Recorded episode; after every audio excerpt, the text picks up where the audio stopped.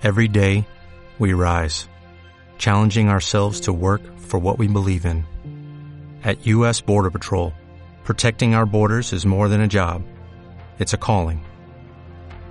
Agents answer the call, working together to keep our country and communities safe. If you're ready for a new mission, join U S Border Patrol and go beyond. Learn more at cbp.gov slash careers.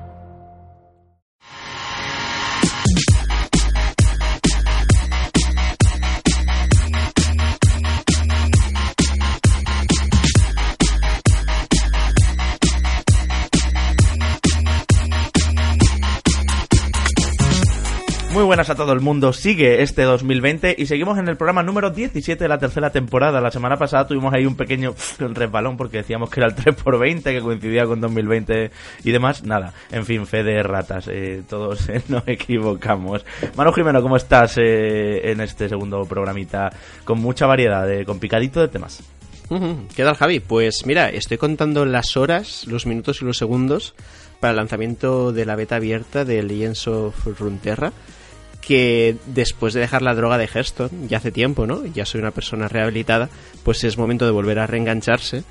Y eh, bueno, ya sabéis que las impresiones fueron muy positivas de, mm. de esas uh, sesiones cerradas con invitación previa a ciertos jugadores, ¿no? Sí. Yo entiendo de renombre que hubo en su momento para recopilar feedback y prepararlo todo para esta beta.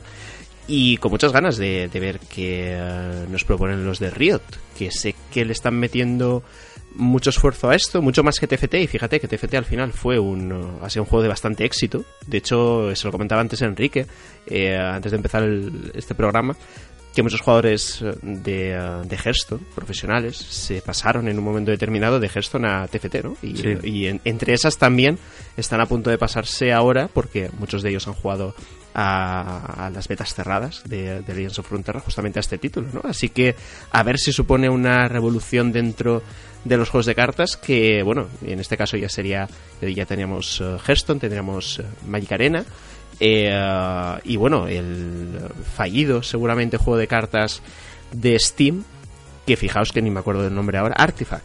Artifact, sí. Artifact, que se pegó un ostión bastante importante. El Went también. El Went, que por ahí todavía sigue coleando. Y, así que a ver cómo queda el escenario de los juegos de cartas. Lo importante es que de cara al lanzamiento de Legends of Runeterra, eh, Riot ya ha dicho que saldrá en, en iOS y en Android, que es algo importante, creo yo, ¿no? Que no tengamos que estar pendientes del P C a la hora de jugar. Madre mía, Enrique, más vale que no se enganche este, porque ya aquí se ha marcado tres minutos del juego y todavía no ha empezado la beta. O sea, ya ha empezado a dar la chapa y, y el juego no ha empezado aún. Déjalo, tú déjalo que se enganche el chaval, ahora que ahora que empieza a tener tiempo ya por fin, después de esta, estos meses Eso, que ha tenido sí. tan ajeteado, que Manu, como, mm. como estudiante... Eh, ¿Qué tal esos exámenes, Manuel? Pues muy bien, ah, muy bien. Espero Eso que aprueben, de... ¿no? Sí, sí, sí.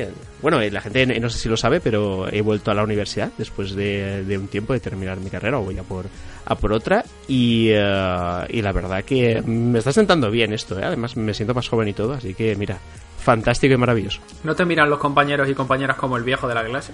No, eh, de hecho, Ay. te tengo que decir que se pensaban que tenía veintipocos años. Ah, es algo que elevó mi ego eh, a una altura considerable. Te conserva bien, te conserva bien. Oye, Javi, sí, sí, sí, eh, Manu, que ha estado hablando de, de éxitos o de futuros éxitos con Runeterra, esta semana hemos tenido un exitazo del software español eh, con Temtem, eh, con el, este es. juego que las comparaciones son odiosas, dicen, pero bueno, a fin de cuentas, eh, la mejor forma de explicarlo es que es un Pokémon a la española.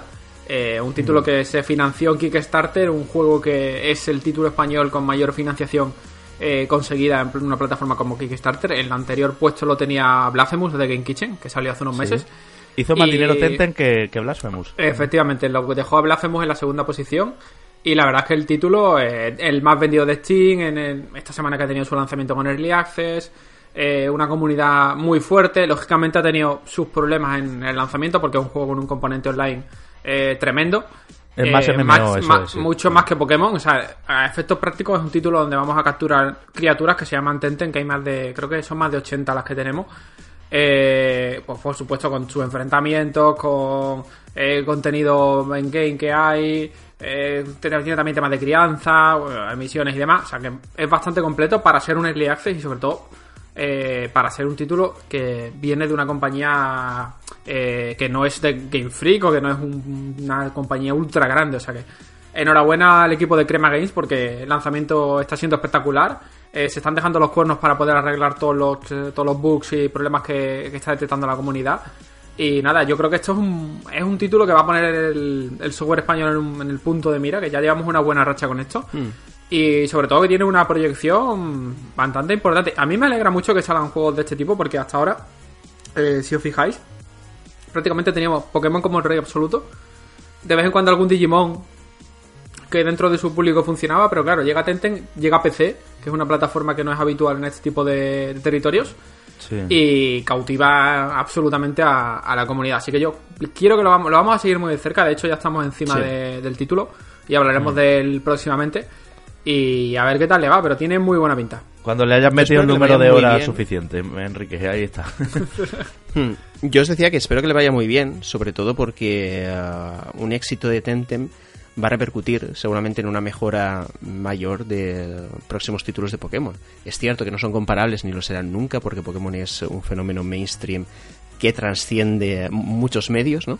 Pero desde luego eh, buenas mecánicas, buena ejecución de, uh, del sistema de combate, del diseño de niveles, del desarrollo del juego en sí, va seguro a influenciar de alguna manera o va a inspirar ideas. Esfuerzos mayores, efectivamente, para que, uh, que la saga de Pokémon pues pueda evolucionar de manera mm. más fuerte, ¿no? Aunque ya hemos dicho que sobre todo, tal vez con los últimos movimientos de las expansiones, eh, la cosa no pinta del todo mal, ¿no? O al menos mm, la, la perspectiva ahora mismo es mejor de la que tuvimos en su día cuando hicimos los análisis. Yo lo único que te voy a decir, me flipa lo que he visto del juego hasta ahora, me parece un hito tremendo lo que, uh, lo que se ha conseguido con Temtem.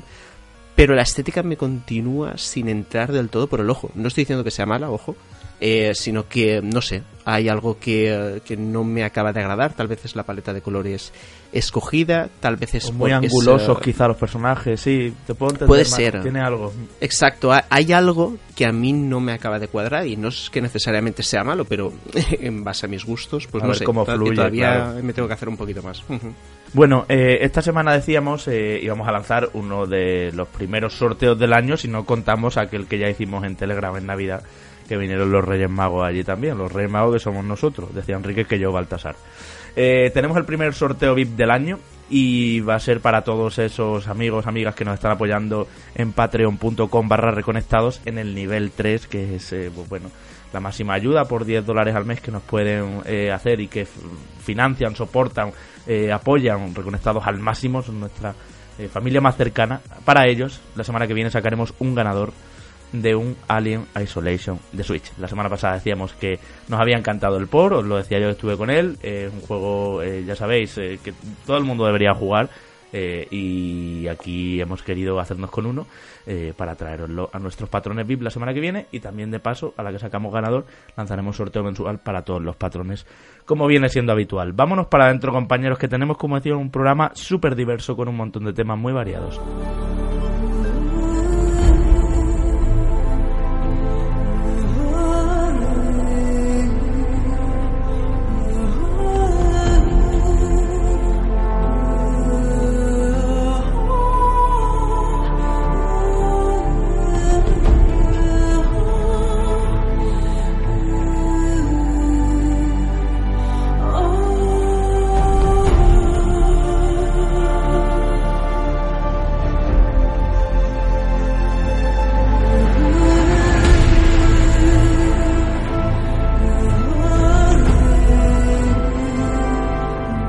Empezamos hablando de la que ha sido una de las, eh, no sabemos si filtraciones o si deducciones, en fin, ahora veremos cómo lo organizamos todo, y es que muchos juegos de PlayStation cuatro, o algunos juegos de PlayStation cuatro, puede ser que acaben saliendo en P C.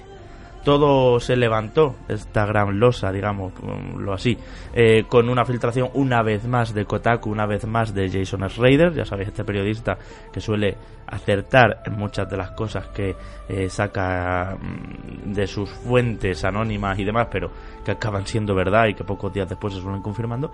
Y Horizon Zero Dawn eh, es el primer título eh, que llegaría exclusivo totalmente de PlayStation cuatro, exclusivo totalmente de PlayStation, ya sabéis, un juego hecho por un estudio first party de PlayStation como es Guerrilla, eh, y sería el primer juego que llegará a P C si todo esto se cumple. Me pregunta, compañeros, rapidísimo, ¿os lo creéis? Hombre, a ver, eh, eh, no, no, yo, a ver, es que esto se puede interpretar de dos formas. Una, eh, como una versión eh, de, de usuario de estos de radicales de PlayStation, de decir, además he visto por ahí algún tuit un poco absurdo, de decir, hombre, ¿cómo hacéis eso ahora? Si los juegos son exclusivos, ¿por qué los vais a sacar en P C? O la versión buena, que es la de, joder, de puta madre, Eh, voy a empezar a utilizar tacos porque ahora va a haber un montón de gente que va a poder jugar Horizon, que a mí me encantó, o va a poder va a poder jugar a gente eh, Dreams, que también es otro de los que se viene de los que se viene rumoreando. Es muy curioso, Javi, que, eh, que sean estos dos nombres, estos dos juegos los que salgan, y yo creo que eso le da un poquito de veracidad al asunto. Me explico. Horizon Zero Dawn utiliza eh, el motor de, bueno, el mejor dicho, Death Stranding utiliza el motor de, de Horizon Zero Dawn, ¿vale? Y Death Stranding sale en P C también. Entonces, como que puede ser que hayan hecho un esfuerzo conjunto de optimizar ese motor y esa tecnología para compatibilizarlo también con P C.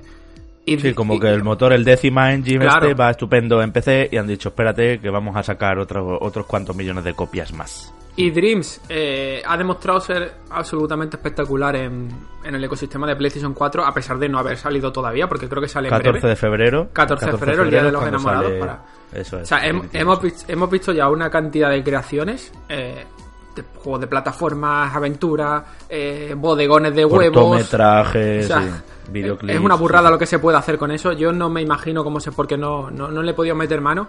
Eh, y si, ciertamente no es un juego que a mí personalmente me atraiga mucho, pero piensa que si en una plataforma cerrada como es PlayStation cuatro, eh, que las consolas siempre son bastante más cerradas que el P C, ha conseguido eso, que no podría llegar a, cons- a conseguir en, en un P C. Entonces, también es que la edición sería más fácil, porque realmente con mando Dreams, claro, requiere una serie de tutoriales que, madre de mi vida, para esculpir en Dreams, ¿eh? Porque claro, es en tres D y es un follón, no es como Little Big Planet. Total, que, pues, que puestos a ver catálogo, perdona Manu, yo creo que estos dos títulos son de los que más me encajarían. Eh, antes de dejarte, ¿me lo creo o no me lo creo?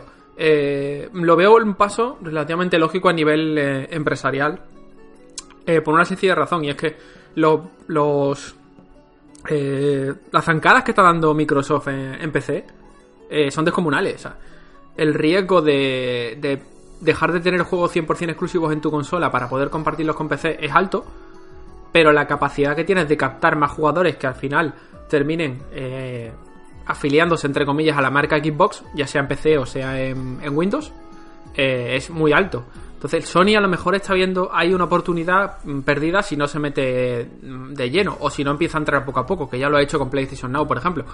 Entonces yo sí que le puedo dar cierta credibilidad a que Sony comience a meter la patita poco a poco en permitir que algunos de sus lanzamientos lleguen a P C. Os iba a comentar que uh, durante esta semana, creo que os lo, os lo he dicho en, en algún momento, yo veo todo esto un poquito de confirmarse, consecuencia de los cambios en la dirección de PlayStation que se produjeron, creo que sobre mitad del año pasado, sobre todo con, con la llegada de Jim Ryan eh, como presidente eh, y además también el director, ¿no?, de, de Sony Interactive Entertainment, y eh, son cambios bastante profundos que eh, al final corresponden, en parte lo ha dicho Enrique, a aprovechar de alguna manera eh, una serie de productos que, una vez pasado el tiempo de venta más, más importante, ¿no?, que vienen a ser los primeros años, los primeros dos años de lanzamiento, no tiene sentido seguir guardando una exclusividad que no te va a generar mucho más rendimiento, ¿no?, a no ser que ese, estos títulos aparezcan en diferentes plataformas.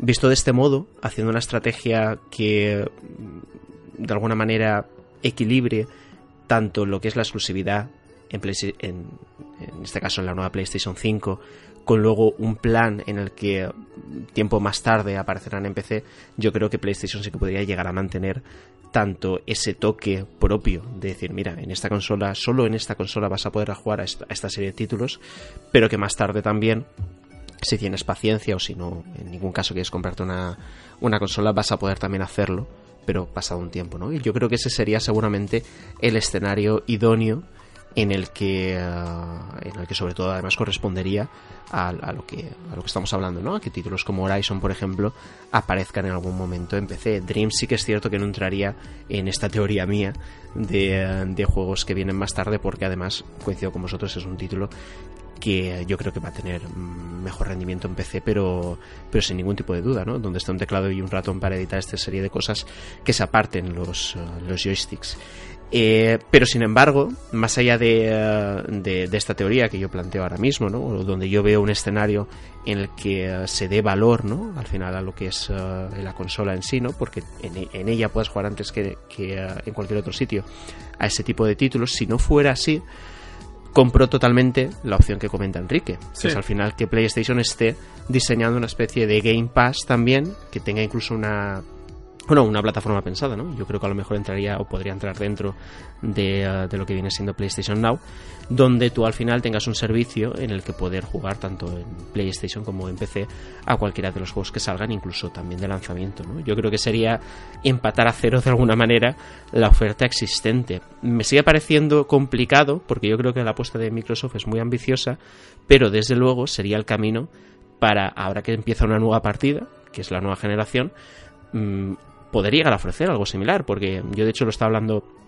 esta semana con, uh, con amigos que comentaban que estaban jugando ahora mismo eh, en Xbox One, pero porque con el Game Pass y comprando suscripciones de tres meses a no sé cuántos pocos euros, ¿no? Era, no sé qué cifra me comentó, pues iba, iba enlazando juego tras juego, además juegos recientes, juegos de calidad, que no le daban o no le generaban necesidad de comprarse otros, ¿no? Porque ya en el catálogo existente ya había de sobra para poder entretenerse las horas uh-huh. que, que hiciera falta. Así que, y por cerrar, ya sabéis lo que siempre digo, yo creo que, que un juego pueda ser disfrutado por cuanta más gente mejor es algo muy positivo para los jugadores. Luego ya el tema está de las de las reflexiones que he comentado anteriormente, sí. Del valor añadido que se le puede dar al producto, que ahí bueno hay mucho debate, pero desde luego ya corresponde a, a las empresas, ¿no? O al menos desde el punto de vista de las empresas analizarlo. Pero realmente, Manu, con esto que has dicho me parece un símil eh, perfecto, lo de empatar a cero. Me, mm. me ha encantado esa, esa expresión. Mm. Eh, ¿Tú crees que si Sony empieza a lanzar sus juegos en P C es básicamente por inercia, por decir, ostras, me está empezando a pillar aquí, me va a coger el toro aquí, y de repente un grupo de inversores ha dicho, chicos, no podemos permitir que, que Microsoft, eh, aunque esté muy esté por debajo de nosotros en la mayoría de los mercados a nivel de ventas de hardware durante esta generación, eh, empiece a cogernos terreno en el P C? Eh, más que nada porque además eh, aquí hay algo que se nos que se nos, se nos puede medio escapar, eh, o que no podemos tener en cuenta porque es más un medio largo plazo que otra cosa. Eh, la realidad es que de aquí a cinco o diez años es muy probable que el concepto de consola mmm, con hardware estático en su interior muera uh-huh. y viajemos hacia un, más, un concepto más cercano a un dispositivo que se conecta al televisor, que no tiene hardware y que recibe señal de, de, de, de, de X, y que además también se puede, con tu usuario y tu contraseña te puedes poner en el P C a jugar con ese dispositivo, te puedes poner en la tablet, te puedes poner en el móvil o en lo que sea.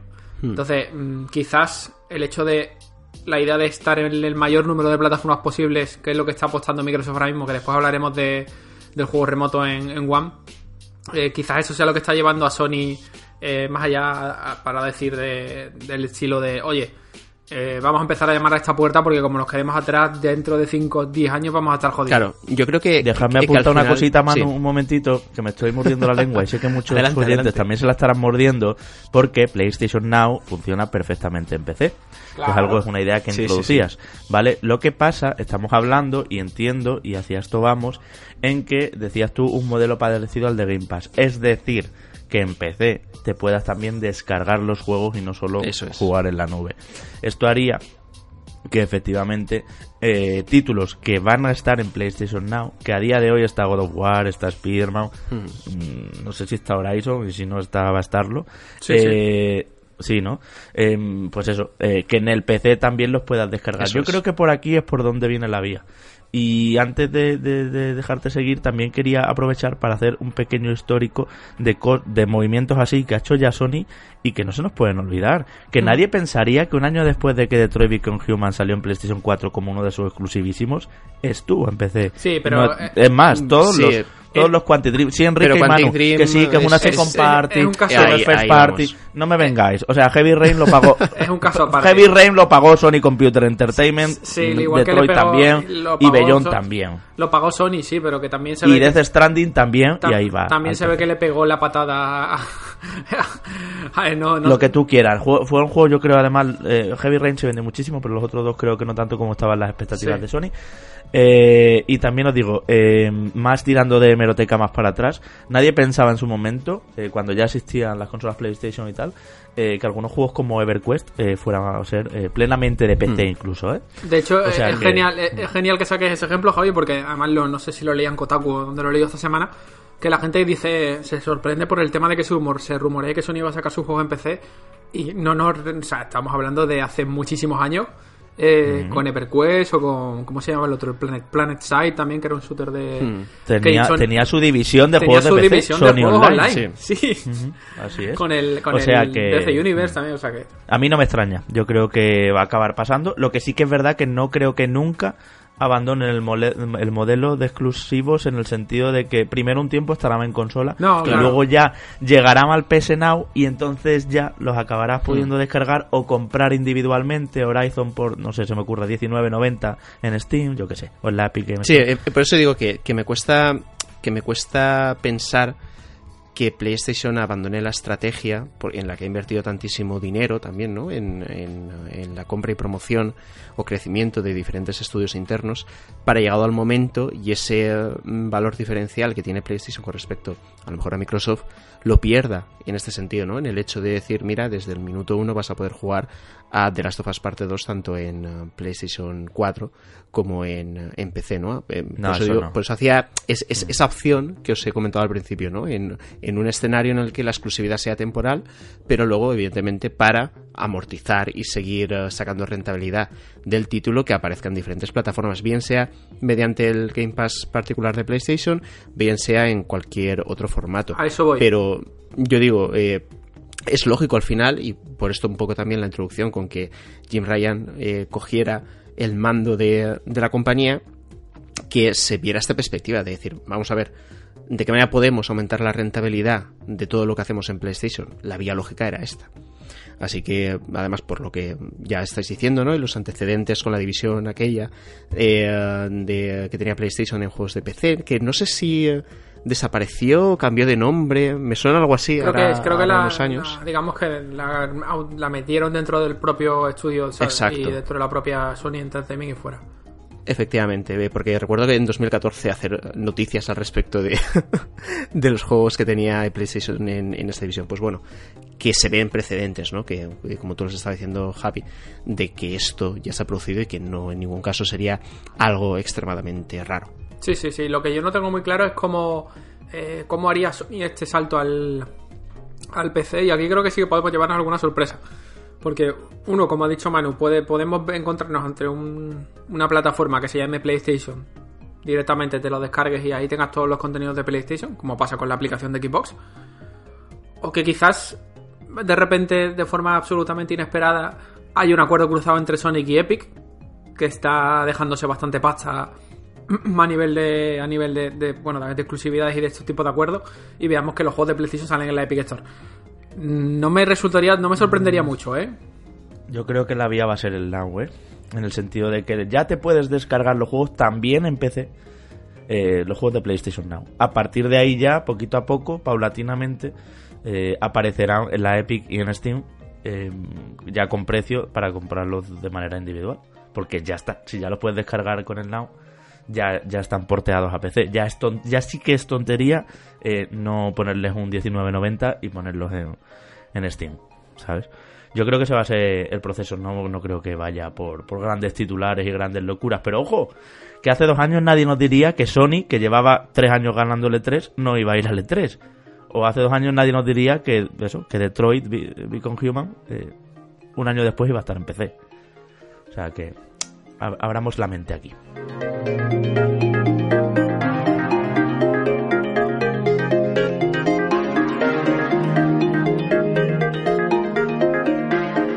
Y de PlayStation actual, de lo que se viene diciendo, eh, en concreto hablamos de P S cuatro, pues vamos a Xbox Console Streaming. Enrique ha estado ahí también encima del servicio que viene un poco, Enrique, a sustituir en, en la familia Xbox lo que era el juego remoto de PlayStation cuatro en P S Vita, ¿verdad? Sí, bueno, más que a sustituir, bueno, P S Vita a, a, imp- a implementar, porque hasta ahora en, hasta ahora en el ecosistema de Xbox teníamos el, la opción del juego remoto local, es decir, en mi propia casa, en mi propia mi misma red, eh, puedo tener la Xbox One en una habitación y jugar en, en mi P C que está en otra habitación, mientras que los dos dispositivos estén conectados al, digamos, al mismo router. A la misma red. Al mismo router. Eh, pero claro, el PlayStation eh, en P C o en, o en móviles o donde sea te permite jugar a distancia. O sea, yo ahora mismo de hecho tengo la tengo la Play cuatro aquí, tengo un colega jugando a Bloodborne en su casa.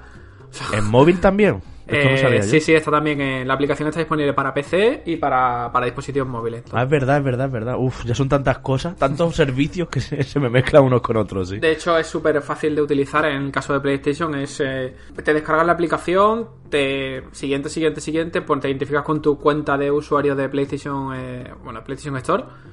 Y automáticamente te dice que insertes un código que, que encuentras en, en la configuración de la Play, en acceso remoto, te genera un código, no sé si creo que son cinco dígitos, pones ese código, se sincroniza la Play con, con, con el dispositivo con el que vayas a jugar y listo. Si tienes la Play puesta en, en, en modo reposo, cuando tiene la lucecita naranjita, eh, la puedes encender incluso si quieres, mmm, tú, tú puedes estar en Pernambuco y encender tu Play que está en Zimbabue. Y tienes a alguien jugando a Bloodborne, pero sí, eso, efectivamente. Recuerdo, yo recuerdo un lagazo importante. ¿Eh? Que va, que va, que va, que va. Un From Software nada menos. Si la tienes por cable, si los dos dispositivos están conectados por cable, da gusto, ¿no? Da gusto. O sea, lo único que pasa es que la PlayStation, por ejemplo, yo tengo el modelo estándar y no permite emitir, bueno, retransmitir, mejor dicho, a mil ochenta. Eh, el modelo Pro y creo que el modelo base que sacaron a posteriori, el rediseño. Eh, sí que permitía mil ochenta, pero el chip de la, de la, de la Play original no permite, no, lo más que te da setecientos veinte, pero vamos, que va súper fluido y se juega fenomenal. Con un mando conectado por U S B al P C, que te vale, te vale cualquier mando de P C, o bien con el mando por mando de la propio mando de la Play por Bluetooth a, al iPad, a la tableta o a lo que sea. Eso es genial, pero volviendo a lo que íbamos. Xbox Console Streaming, que es el equivalente de Microsoft para, para poder jugar a, a tu consola, a tu Xbox One, esté donde estés conectado a internet. Eh, se activó primero en, a finales del año pasado para los usuarios de preview y ahora se ha lanzado en pruebas en abierto. Eh, por lo visto, eh, yo no lo he podido probar porque no tengo la One aquí, pero ya tengo una persona que este fin de semana va a ir a mi casa en Sevilla para descargarse la One, para, descargar, para actualizar la One, meterme el Assassin's Creed Odyssey. Que quiero seguir haciendo misiones secundarias, lo siento, Javi. Muy bien, no, no, eh, ahí te entiendo. Es un buen matarratos. Y, y poder probar desde aquí, desde Reino Unido, el, el, el console streaming que tienen. Pero bueno, como digo, tiene que estar la consola conectada. Eh, el, por, si tienes un wifi que sea la hostia, pues seguramente puedas, pero vamos, que siempre conectado por cable y el dispositivo conectado por cable. Problema, entre comillas, es que hasta ahora, solamente, ahora mismo, a día de hoy, solo está disponible en dispositivos Android. La aplicación, es decir, puedes jugar en tu móvil o en tu tableta Android, o incluso si tienes un Chrome, un Chromebook, puedes jugar también porque te puedes descargar la, la aplicación. No está disponible todavía para iOS y sí. Tampoco está disponible en P C. Eh, yo espero que lo terminen poniendo en P C porque si la otra aplicación ya está disponible, lo más normal es que la lancen también en P C porque ahí es donde te puede, te puede, digamos, facilitar más el jugar.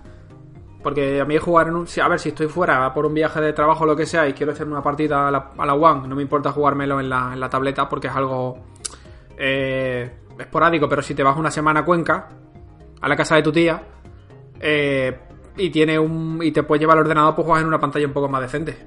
Entonces, de momento las pruebas que se están viendo de, del, del sistema y lo que se ha ido testando estos meses eh, funciona bastante bien. Básicamente te pone la One con todo lo que tiene la One en... en en tu dispositivo a distancia y eso está genial.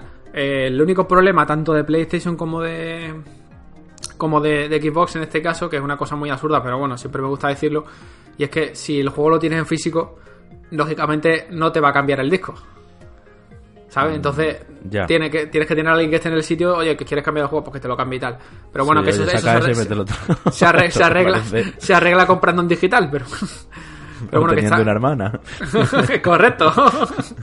Por lo cual está, pero vamos, que está genial este tipo de este tipo de servicio. Yo te digo, yo el de Play sí que lo utilizo bastante y funciona fantástico, y con el de Xbox tengo confianza de que, viendo la tecnología que tiene Microsoft además detrás, porque parece ser, no, creo que creo recordar que el, este propio sistema utiliza una versión eh, propia de, del Xcloud, que es la plataforma de juego en la nube que está desarrollando Microsoft y que sí que te va a permitir jugar a cualquier juego que pongan en el catálogo eh, sin tener ningún tipo de dispositivo conectado en otro lado de, del mundo. O sea, como puede ser el PlayStation Now. El Xcloud es el equivalente al, al PlayStation Now de, en este caso, de Microsoft.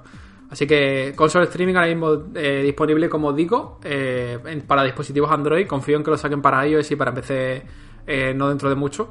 Y sobre todo a ver que ya haciendo un seguimiento, porque como, ser, como, como servicio gratis eh, te facilita mucho y es bastante... Este tipo de cosas me encanta, son súper cómodas. O sea, el, Manuel, el día que quieras jugarte algo de, de One que tú no tengas, ya no tengo que dejarte el juego, te conectas a mi Xbox y no pasa nada.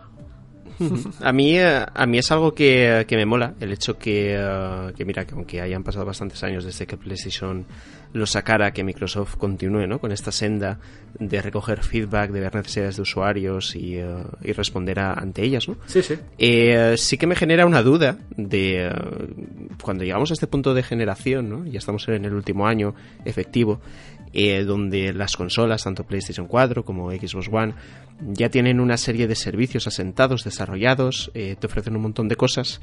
Cuando llegan las nuevas consolas, eh, generalmente están peladas. Están peladas en cuanto a servicios, funcionalidades, en cuanto incluso, bueno, por supuesto que sea el desarrollo del propio software que tenga en ese momento eh, la consola. Y vamos a ver, ¿no?, en qué estados nos encontramos las, las siguientes consolas. En el caso de Microsoft, tal vez...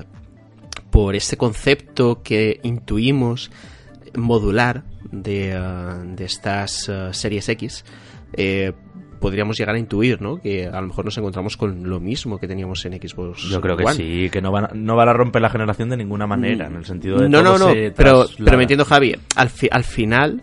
La, las máquinas nuevas en concreto sí, tardan sí, sí. un tiempo en poder llegar a ofrecer lo que las antiguas máquinas sí hacían. En cuanto Entonces, a servicios, sí, eso es verdad. Y sale eh, peladita, exacto. En plan, sin Netflix, sin no sé qué. Sí, sí, esto es así. No, no, incluso en funcionalidades que siempre se suelen ir añadiendo conforme van llegando con actualizaciones, actualizaciones, ¿no? Estaría bastante bien, y esto a lo mejor lo podemos meter dentro de listas de deseos para la siguiente generación, que al menos lo que vayamos a encontrarnos en tanto en Xbox Series X como en PlayStation cinco sea algo lo más cercano posible a lo que ya tenemos en las consolas actuales. Uh-huh. Madre mía, me estoy imaginando a mi cuñado explotándole la cabeza con estas funciones que seguramente que ni conocía, porque estas funciones cosa, no se comunican mucho, ¿eh? Es decir, no, esto, claro. Nosotros que estamos pues súper metidos, y seguro que nuestros amigos mm. oyentes también, eh, porque están encima de la actualidad y de las redes y de todo lo que se cuece, enseguida nos enteramos, vale, pero el usuario que va al Game a por una Play cuatro ahora mm. o a por una Xbox One ahora, sí, claro. eh, eh, dice, ¿cómo? ¿Que, que puedo estar en Cuenca en mi móvil jugando al Bloodborne?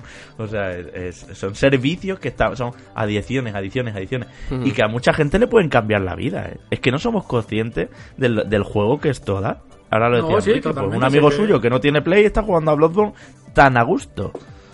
Sí, sí, tan, tan fenomenal. Y, y es que es lo que te digo, que son eh, servicios que están ahí, porque el juego remoto con, con PlayStation Vita, que a fin de cuentas es esto, eh, prácticamente no lo, no lo usaba nadie. Es verdad. Y es cierto que no era la mejor forma de jugar, porque a la Vita le faltaba... Es que yo lo sé una vez y me iba eso más lagueado. Le, faltaba, le, le, faltaba, le faltaban gatillos a la consola, además se conectaba por wifi, sí, pero ya te digo que... Sí. Además que te recomiendo hacer la prueba eh, simplemente por gusto, de por configurarte la Play y probar en la oficina mientras comes. Un día. Uf, uf, uf, uf, qué ideas más turbias me estás dando en esas dos horas y media que tengo para comer, que yo digo, ¿por qué tengo tanto tiempo para comer? Vale. Pues ya está, pues hacer reviews. Acaba de cambiar mi vida. ¿Ves? Ya está, man. Uy, uy, uy, uy. Te lo configuras a, te lo configuras esta semanita tranquilamente el viernes cuando estés más descansado y, y lo pruebas y nos dices la semana que viene, pero es que es tú piensas lo que te tienes dos horas para comer y al final que tardas en comer media hora, cuarenta minutos. Sí, sí, y veinte minutos también, como como un pavo. Pues te ponías a jugarte tu, tu jueguito y arreglado. Muy bien, en fin, bueno, pues eh, sin duda, esperamos que funcione bien el Xbox Console Streaming, son buenas noticias como decimos, seguro que a muchos pues ya está dando planes malévolos, eh, bueno, malévolos, planes que son los mejores para poder sacar partido a eso. Vamos a seguir, vamos a empezar a hablar de, de juegos.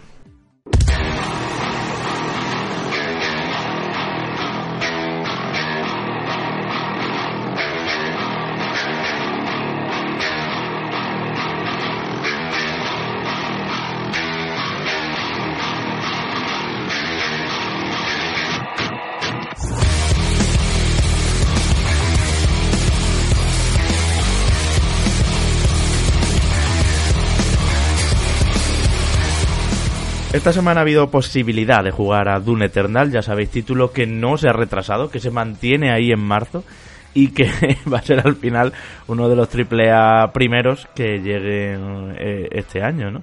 Eh, porque eso, no se movía de fecha y las sensaciones, compañeros, son muy buenas. Eh, bueno, no sé si estaréis conmigo, pero realmente está bastante guay lo que está haciendo I D Software con este Doom, en el sentido de que lo han hecho más vertical, lo han hecho mucho más táctico, eh, mucho más complejo eh, en, en el sentido de personalización de armas y, y de todas las posibilidades que tienes, incluso con sí, sí. diferentes tipos de granada, todo eso. Y luego también eh, uno de los miedos que había, que era ese componente plataformero que lo convierte más en un Quake que en un Doom, por así decirlo. Eh, yo creo que le encaja como anillo al dedo. Eh, creo que Doom Eternal va a ser, ya, os digo una cosa, a quien no le puso sobresaliente al primer Doom, que no fueron muchos, pero hubo quien todavía se resistió a mmm, es demasiado lineal, tal, no sé, eran otros tiempos, ¿no? dos mil dieciséis. Eh, creo que con este se va a redimir y este juego va a tener notazas y sigue siendo como el de dos mil dieciséis, pero muchísimo más, y eso me parece muy bien, porque podían haberse conformado a hacer, pues bueno, nuevos escenarios, nuevos modos multijugador y demás, y para adelante. Y no, no, realmente creo que se ha cogido todo lo bueno de aquello y se ha llevado más lejos. Sí, la verdad es que tiene muy buena pinta, eh, por, sobre todo por algo que has comentado, porque ya era un juego que eh, apostaba por verticalidad. Eh, el original, si recordáis, que tenía ciertos escenarios... Eh, pero tardaba un poquito en aparecer la verticalidad. Tardaba muy, tar- no, primero que tardaba mucho y segundo que eran en puntos relativamente puntuales. Sí. O sea que cuando tú llegabas a un sitio y decías, ostras, tengo aquí tres, cuatro peldaños para saltar por arriba, por debajo, pero dabas cuatro pasos y ya decías, vale, ya se me ha acabado a mí el, el bloque, ya tengo que matar es a los. Es que aquí tienes cincuenta. El doble salto y el dash de salida. O sea, doble, imagínate, doble salto, ya, ya el desde el principio. Y no solo eso, sino la magnitud y el tamaño de los escenarios, y además te sumo la variedad. Porque no, pues no vamos a entrar en, en spoiler y demás sobre, sobre el argumento ni sobre la ambientación, pero ya podéis ir esperando eh, escenarios eh, que van a ser menos metálicos que en el original, escenarios, mayor presencia de escenarios infernales, mayor variedad de escenarios infernales, eh, por lo que se ha podido ver, insisto, no quiero decir cosas concretas para que la gente no me tire de tomates, pero vamos que eh, más, más zonas, incluso yo estoy viendo algunos atisbos de ese Doom que se... Esa, esa primera versión de, del Doom que recordad que se terminó cancelando, que era eh, básicamente una invasión de los demonios a la Tierra, pero con un toque mucho más realista, mucho más serio, que eso no iba a ningún lado, y después salió el de dos mil dieciséis. Pues yo veo que han querido recuperar, entre comillas, la esencia de aquel, o por lo menos el, el, algunas trazas del A D N de ese juego, pero claro, metiéndole toda la traca, metiéndole toda la velocidad, todos los saltos, tropiendo eh, horizontalidad y verticalidad, que es lo que mola de, que es lo que molaba del original, porque es que uno de los puntos fuertes del, del Doom de dos mil dieciséis eh, era precisamente eso, era la capacidad que tienes de que entras en una sala, te empiezan a salir enemigos por todas partes, empiezan a dispararte desde todos lados, y tú empiezas a repartir estopas, que si ahora con uno le arranco la cabeza, que si el otro la escopeta en la cara, que si no sé qué, que si salto, que si tran, que si cojo vida. O sea, ese, ese dinamismo que tiene la saga y que viene también en, en gran medida eh, en, en el A D N de otra propiedad intelectual de, de I D Software, que es Quake, eh, eso es lo que gustó, fue el rebustillo bueno y, y el, el vicio que daba el, el Doom, y esto es lo que vuelve ahora. También me gusta mucho, eh, Javi, que parece que está todo relativamente cuidado, eh, sobre todo teniendo en cuenta en base al retraso que tuvo el juego, que si no me equivoco iba a salir a finales del año pasado. Sí. Y se puso, eh, creo que finales de marzo de este año, finales de marzo, el veinte, veinte de marzo. El veinte de marzo, que es cuando llegará. Eh, lo que todavía no tengo yo muy claro es el tema, el tema visual, que es cierto que se ve bastante bien. Pero no sé hasta qué punto va a ser eh, visualmente continuista con respecto al anterior. Entiendo que mucho. Totalmente continuista, entiendo que, en, entiendo que mucho. No esperes, eh, eh. Habrá que ver qué tal la versión de P C, que siempre es la que se suele llevar la, la palma. Eh, a mí me está dando un poco de grimilla, eh, que, no, que no creo que... El primero lo jugué en P C y no me, pod- no me lo podía poner a tope. Y ya veré qué hago con el segundo, porque estos juegos me da muchísima pereza jugarlos en Play, tío. Bueno, en Play en Xbox. Pues se juega muy bien con Uf, mando, ¿eh? Te lo digo. Prefiero mi ra- mi ratoncito. Yo lo jugué con mando... Porque en aquellos tiempos Antonio López fue el que analizó y yo me tocó jugarlo con mando en PlayStation cuatro, mm. si no me equivoco también. Y, y se juega muy bien con mando. Es que tiene un gameplay, es que tiene un gameplay mm. muy muy bien diseñado. Es que de software otra cosa no, pero eso, eso lo clavan. Ya sabéis que incluso Rage dos lo mejor que tiene son los disparos, y porque los ha hecho I D también, ¿no? Mm. Y, y es que esta gente eh, consiguen que el autoapuntado sea el justito para que te dé mucho gustito hacer headshots y hacer los disparos bien.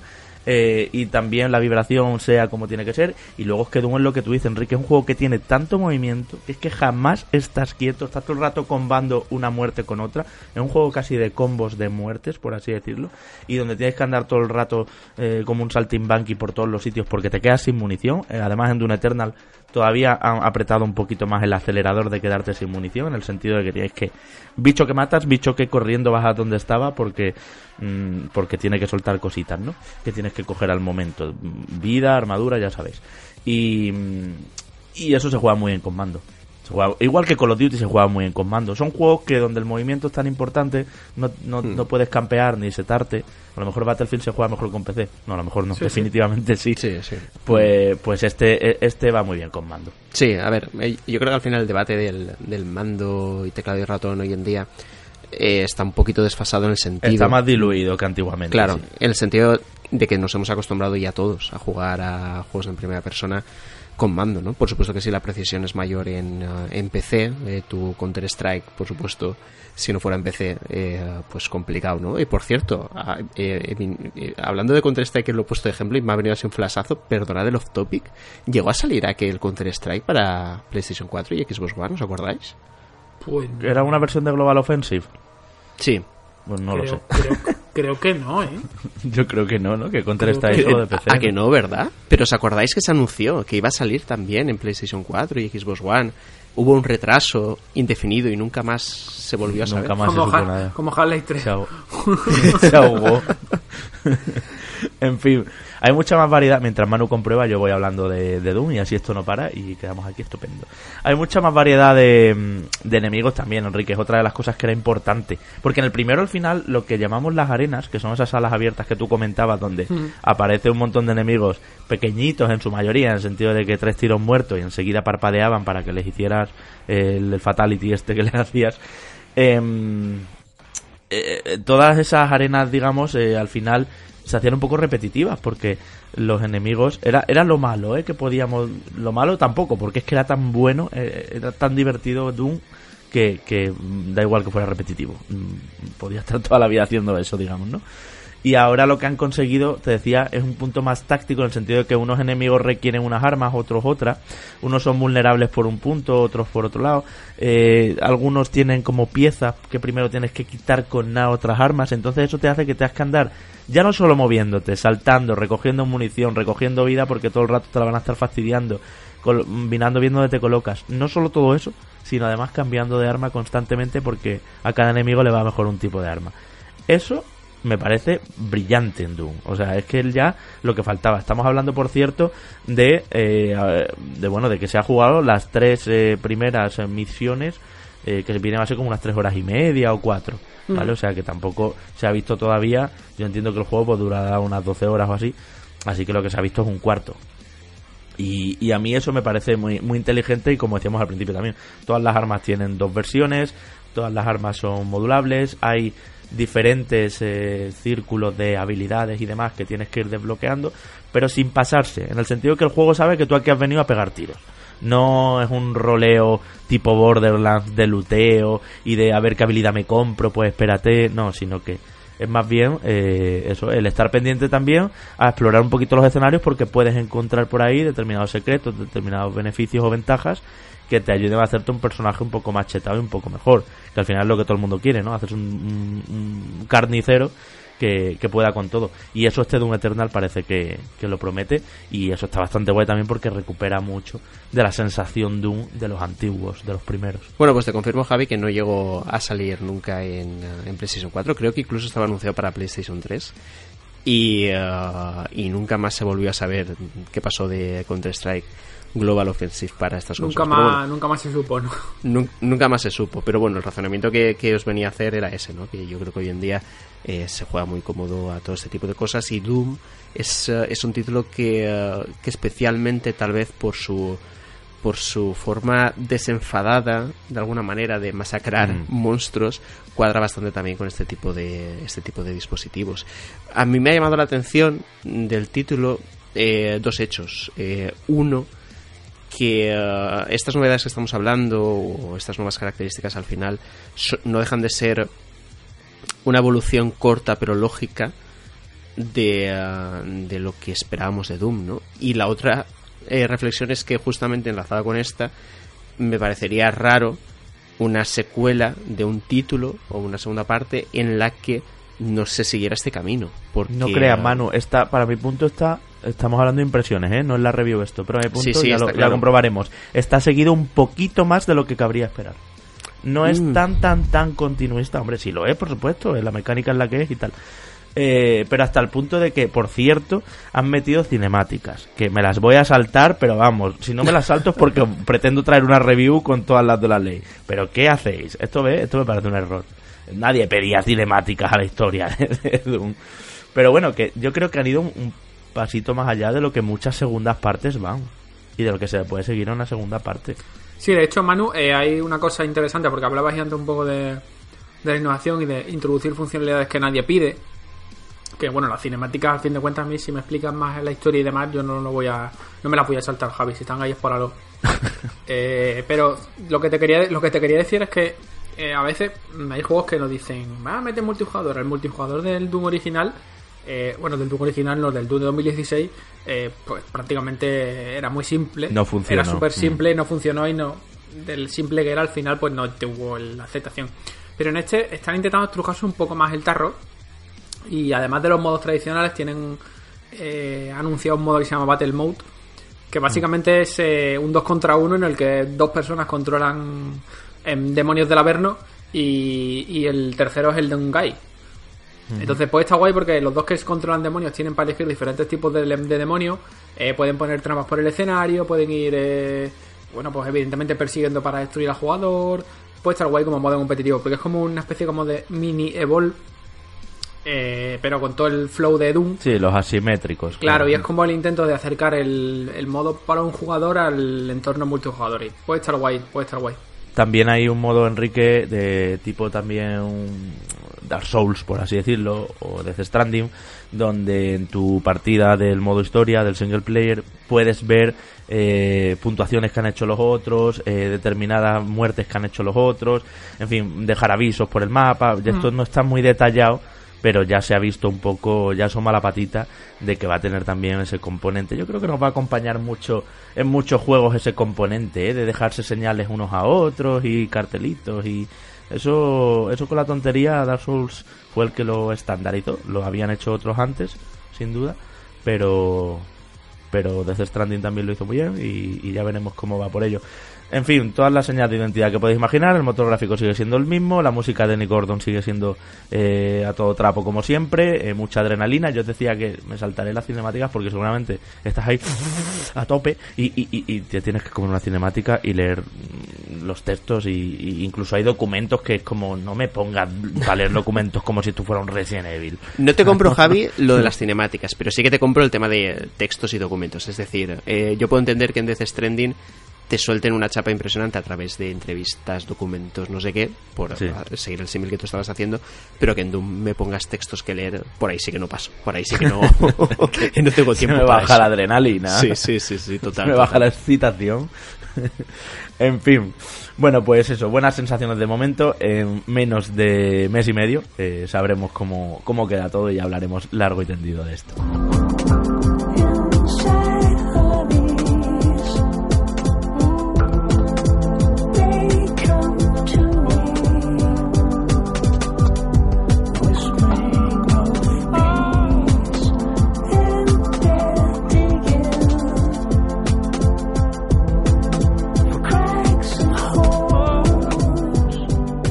Y seguimos en Reconectados, en una sección que decíamos la semana pasada que venía para quedarse, ya sabéis, eh, aquí como programa de videojuegos que somos, todo lo que sea eh, pues novedades de las consolas que van a llegar este año, de cómo la nueva generación aterriza, nos interesa. Ya sean filtraciones, rumores, eh, declaraciones, a veces sacadas de contexto incluso, eh, o no, eh, de, de confirmaciones oficiales, pero ha habido movimiento también, compañeros, en lo que espera videojuegos, sobre todo a finales de este año y lo que serán los sucesivos.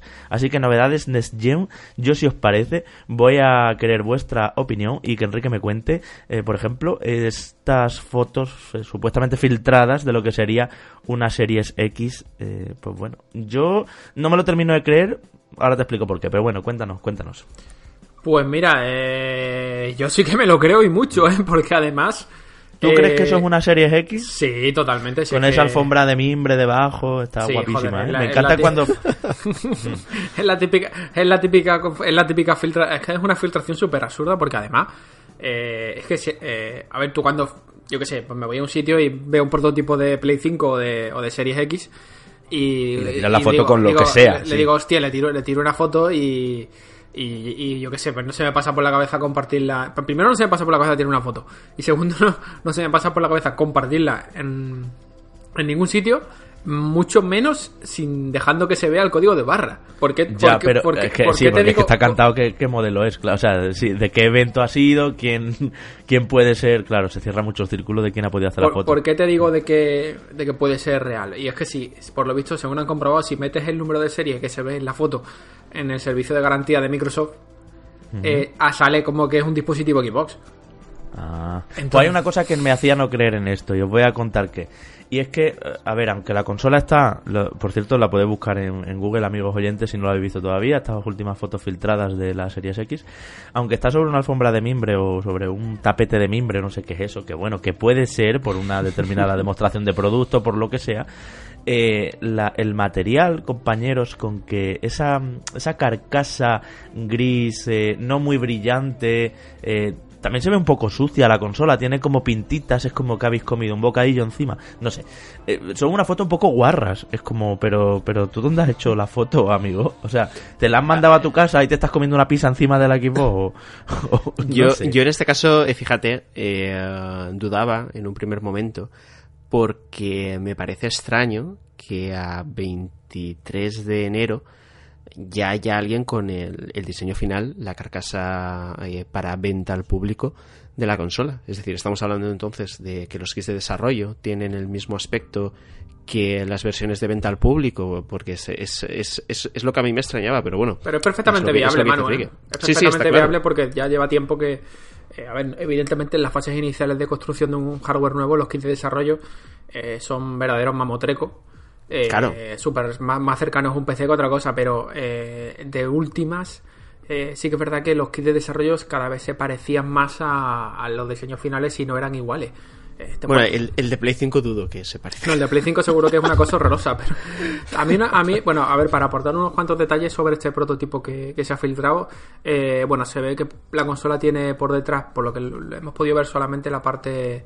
La parte trasera y la parte delantera. La parte delantera cuenta con, bueno, evidentemente, la ranura de disco, que ya se confirmó que iba a tener formato físico, y un puerto U S B.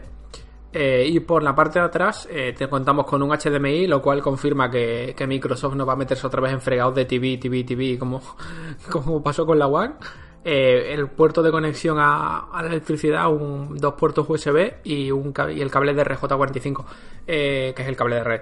Eh, se ve que hay otro puerto, pero parece que este puerto es un tipo de entrada que solamente tienen las unidades de desarrollo, o que solamente tendrían, mejor dicho, las unidades de desarrollo, eh, para que los estudios puedan eh, bueno, programar y hacer modificaciones a los juegos dentro de la máquina, etcétera, etcétera, etcétera.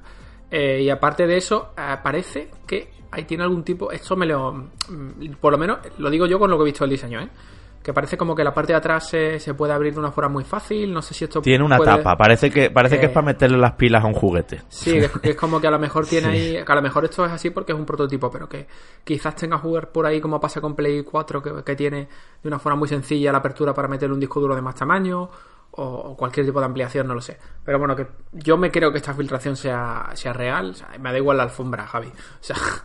Yo no, pero era la, te- la textura de la... O sea, el material, Enrique, de la carcasa. Se me hacía muy opaco, muy feota. Sí. Parecía como de plástico un poco. A mí lo que sí me... No sé. Lo que sí me... Bueno, por cierto, el que lo ha puesto... Las... O sea, el plástico va a ser, claro, pero tú, tú me entiendes, sí. El que ha puesto las imágenes se llama Curry Panda, o sea, que, que tiene un nombre muy curioso. A mí lo que más me ha molado de este diseño, si finalmente se confirma, que yo doy... Eh, te digo que esto al ochenta por ciento es real... Eh, es el tamaño de la consola, porque parece ser que es más pequeña de lo que yo esperaba. De hecho, ha salido por ahí hace poco una comparativa de, de tamaños de Series X, desde que, digamos, desde en base, tomando como base eh, el anuncio de cuando se mostró el Game Awards y, y el tamaño de otras consolas.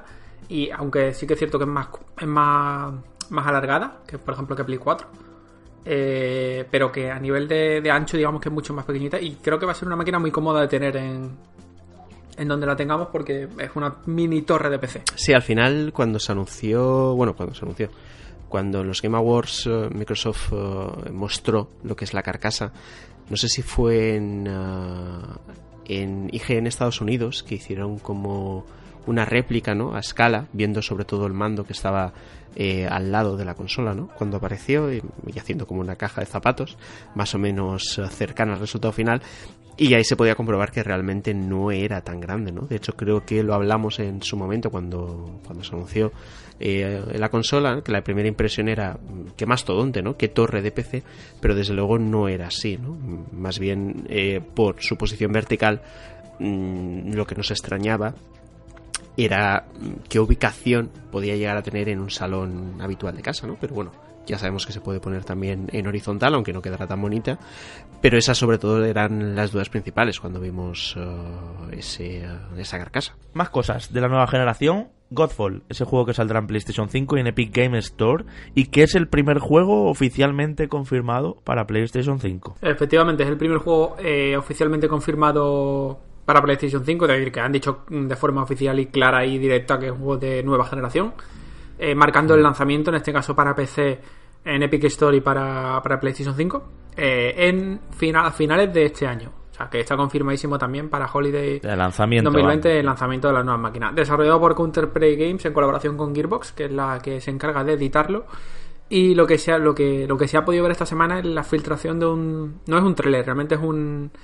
Es un gameplay, un, ¿no?, gameplay, un, un gameplay de varios trocitos de diferentes partidas con diferentes mecánicas y en varios escenarios, eh, que, que tiene, según ha confirmado la propia, la propia desarrolladora, un año aproximadamente de antigüedad, y que se utilizó a nivel interno para mostrar el juego, eh, típico, bueno, para mostrar el juego a inversores, sí, para lo que sea, da igual, pero que no es un tráiler al uso, no, porque a lo mejor el que vea y diga voy a ver el tráiler de Godfall, vea que es un vídeo un poco insulso, eh, que no tiene epicidad y demás.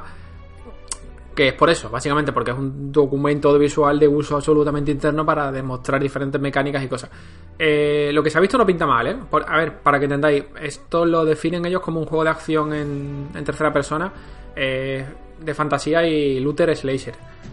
Eh, que básicamente es como si fuera un Diablo. Si metemos el concepto del looter shooter que tienen, por ejemplo, Borderlands, o que puede tener Diablo, con el tema de R P G, eh, con un poquito de Dark Souls por un lado, más la fantasía, más el tema de la velocidad y la que puede tener el Doom, que hemos estado hablando. Entonces es una especie como de pastiche y un poco raro, pero que tiene, que tiene buena pinta, porque además pretende retar bastante a, a los jugadores cuando llegue a finales de este año. Lo que se ha visto Por, por, para a ver, a mí, yo lo vi el otro día y digo, a ver qué tal se ve esto, con la idea de lo que hablamos hace una semana, de es que yo espero, me decía Javi, yo espero de una nueva generación, eh, algo que me, que me sorprenda, que rompa moldes, que me, me dé. Yo no estoy viendo todavía una nueva generación con esto, a ver si que, ni la vamos a ver. Que es justo, bueno, es justo lo que yo te decía, eh, es, es cierto que se ven las texturas mejores, es cierto que la distancia de dibujado es mayor, es cierto que los efectos visuales eh, pues son superiores. Impresionan. Impresiona. El tema de partículas, eh, sobre todo la luz, sobre todo... Eh, que son títulos al final que buscan eso. Buscan en un primer lanzamiento, sobre todo de, de principios de generación, ser extremadamente efectistas, ¿no?, en lo visual, que ese impacto, claro, te llegue y te acuerdes de él. Otra cosa, mis dudas vienen... Acordaos de Rise, Hijo de Roma, mm. o de Crystal, sí, Shadowfall. Otra cosa, Manu... Ya o Infamous, por ejemplo. Infamous era un espectáculo también de particulitas para arriba y para abajo, mm. os acordaréis. Sí, pero que otra cosa es la calidad, claro, que tengan. Como... Ahí voy, es decir, este título no me emociona porque dudo de su calidad final. Eh, no tengo motivos todavía para creer que esto vaya a llegar lejos, más allá de que visualmente se vea bonito. Ojalá que sí, ¿eh? Ojalá que sí, porque la propuesta... Ojalá que sea el Destiny de nueva generación. Sí, sí, sí. Ya. Bueno, eh, Ninja Theory eh, ha anunciado un tercer juego con el que estaba, además de Bleeding Edge y de, por supuesto, Hellblade dos, eh, Senua's Saga. Eh, también han anunciado ya y presentan así de repente, sin que nadie lo pida, eh, Project Mara, un juego, dicen, que va a explotar eh, los límites, o que va a explorar, perdón, los límites eh, del terror psicológico y bueno, que y de la mente y demás. Eh, yo no quiero Ninja Theory, estate quieta ya. haz bien Bleeding Edge, que creo que no lo vas a hacer bien, la verdad, eh, pero haz, haz muy bien Hellblade dos y a muerte con eso. Ostras, tres juegos ya en paralelo, que vale que el estudio habrá crecido con la inyección de pasta de Microsoft. Eso es decir, eso es decir. Pero Manu, mmm, ya sabemos por trayectoria qué pasa cuando llevas tres juegos a la vez. Sí, a mí esto me suena a Platinum Games. Eh, Eso. Que vamos a hacer justo, justo. Un montón, un montón de cosas simultáneas y, eh, y algunas salen bien y otras no tan bien, ¿no? Yo espero que salgan bien todas, que es lo que, eh, por supuesto, eh, queremos todos, pero no deja de ser sorprendente que de manera tan rápida, tras la adquisición del estudio por parte de Microsoft, eh, veamos ya hasta tres títulos distintos en desarrollo. Por supuesto, es lo que tú dices, la inyección de dinero de Microsoft está ahí seguro y el equipo se habrá ampliado muchísimo, ¿no? Y gracias a eso están uh, pueden hacer este tipo de cosas, pero no deja de generar un poquito de desconfianza que, por muy grande que se haya hecho el equipo, yo creo que se acaba resintiendo, más que nada porque el, la esencia principal De, de Ninja Theory no puede estar en tres títulos al mismo tiempo, ¿no? Habrá una persona responsable del juego que mmm, me cuesta creer que vaya a estar al cien por ciento en estos tres títulos. Sí, a ver, pero bueno, eso es cuestión de... Eh, una cosa que tiene el tema de Ninja Theory con Microsoft es que eh, la inyección de pasta que han debido recibir el estudio ha tenido que ser tocha. Entonces eso sí que le permite trabajar en, proye- en diversificar y trabajar en más proyectos. También han dicho que el equipo de desarrollo que está eh, trabajando en este título no es, eh, es, es, es, es excesivamente grande. Entonces yo, a ver, es que también depende de la magnitud, de lo que esperemos, del tiempo de desarrollo que tengan. Eh, ten en cuenta también que el estudio está trabajando en Bleeding Edge, eh, que, que sale ya. Sí. Eh, y que tampoco tengo yo mucha fe en que el juego funcione, sinceramente. No la tiene nadie, no la tiene nadie. Pero Enrique, te digo una cosa, céntrate en Bleeding Edge, haz un anuncio, saca un tráiler de Bleeding Edge ahora, que es a lo que estamos, o incluso saca un tráiler de Hellblade dos. Pero no lances otro proyecto cuando se sabe que hasta el año pasado que te compró Microsoft eras un estudio de sesenta personas en Reino Unido. Que, que con todo mi respeto al desarrollo de Ninja Theory, y ya sabes que es un, un estudio que en general a los tres aquí nos encanta, pero también luego eh, los primeros titulares sobre Project Mara, para mi gusto, eh, se acercan mucho a, a la idea Hellblade, en plan sí, se sí. va a explorar cuando la psique eh, te traiciona, eh, lo, lo más terrorífico que te puede pasar por la mente, eh, una mente enferma, eh, todo eso se va... Jolín, eh, es un poquito Hellblade esto, ¿no? No será el D L C de Hellblade, ¿sabes? Es un sí, poco, un poquito Hellblade, no sé, pero no también, también qué, yo entiendo el... ¿Por qué este anuncio? Que el, el porqué del anuncio te lo explico. Eh, Microsoft compra estudios para que hagan juegos. Y Microsoft necesita crear ahora la necesidad de que se compren los usuarios la nueva consola. Entonces, a más juegos que estén anunciados antes de que se presente la máquina, pues mejor. Bueno, quizás sea un reflejo de que pronto se va a presentar la máquina, ¿eh? También puede ser otra. O sea, se va a decir más de la máquina. La máquina ya se presentó en The Game Awards, como sabéis. Eh, y ahora, dos estudios eh, japoneses que van a seguir con sagas, se filtra o se rumorea, eh, bueno, uno, uno, uno se filtra y el otro no. Konami, puede ser que tenga dos Silent Hill, eh, nada menos, ahí en cartera y que los esté haciendo. Y Square Enix, por su parte, eh, ha dicho Tetsuya Nomura que dos equipos de trabajo para Kingdom Hearts y que ya están con el siguiente juego y que puede ser que inminentemente haya... un anuncio. De hecho, cuando estáis escuchando esto, amigos oyentes, puede ser que ya se haya anunciado eh, lo que sea nuevo de Kingdom Hearts, que mi apuesta es un port para Switch. Eso, que, que Nomura, que Nomura sí. se mantenga entretenido con Kingdom Hearts y no me toque mucho el remake del Final siete, por favor.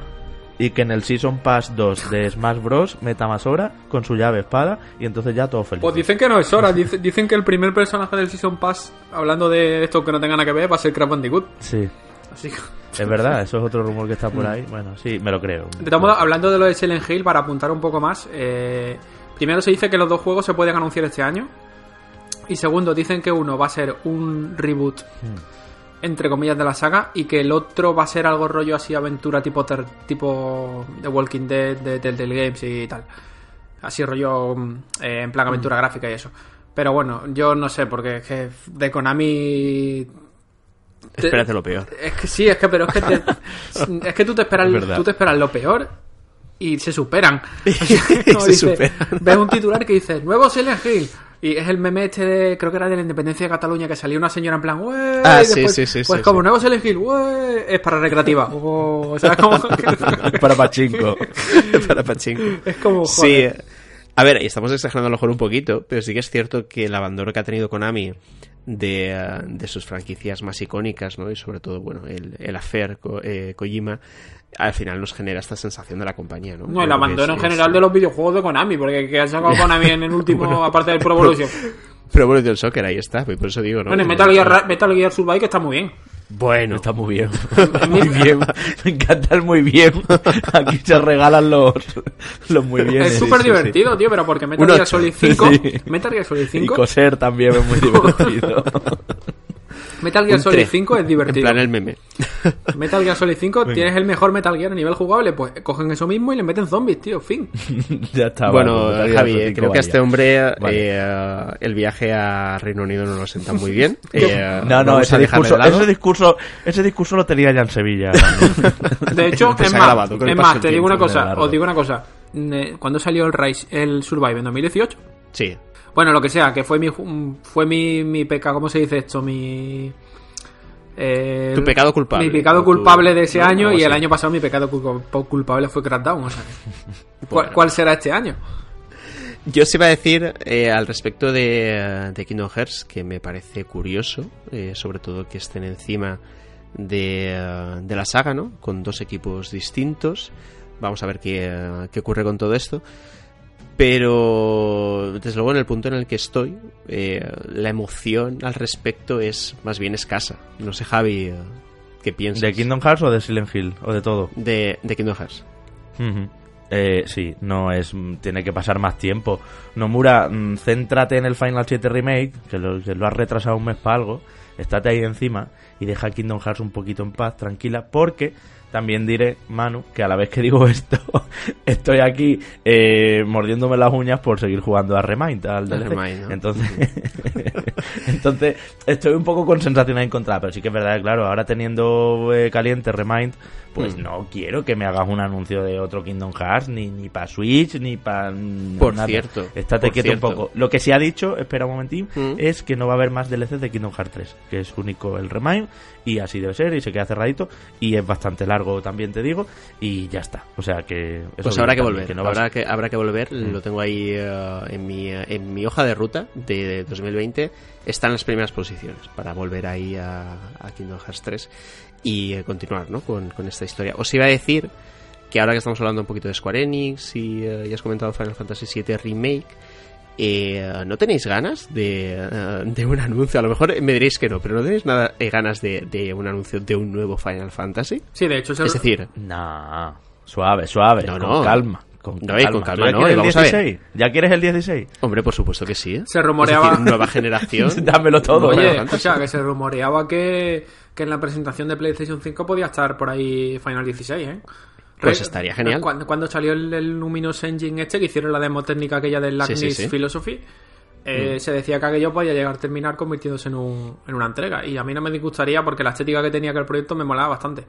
Mm, estaba, es, está bastante guay, pero desde luego yo no concibo una nueva generación sin que uh, en un plazo razonable de tiempo tengamos noticias de un nuevo Final Fantasy, ¿no? Porque a ver, Square... sí, está claro que el remake lo queremos todos y estamos súper emocionados con ello y tal, pero no quiero renunciar a nuevas historias, a nuevas mecánicas, a, a nuevas invenciones que se les pueda ocurrir, ¿no? Sobre todo después de, del quince, que tenía sus luces y sus sombras. Ojalá las luces hubieran sido hubieran sido mayores, porque yo lo digo, ¿no? Aunque con Javi discrepo mucho en el juego, pero sí que te digo, Javi, te lo he dicho siempre, que para mí Final Fantasy quince tiene uno de los momentos, o varios de los momentos más impresionantes que he vivido nunca en un videojuego, y eso es así, tal cual. Y, uh, y no renuncio a que pueda eh, continuar sucediendo esto, ¿no? En sucesivas entregas. Sí, pero yo no, no sé yo...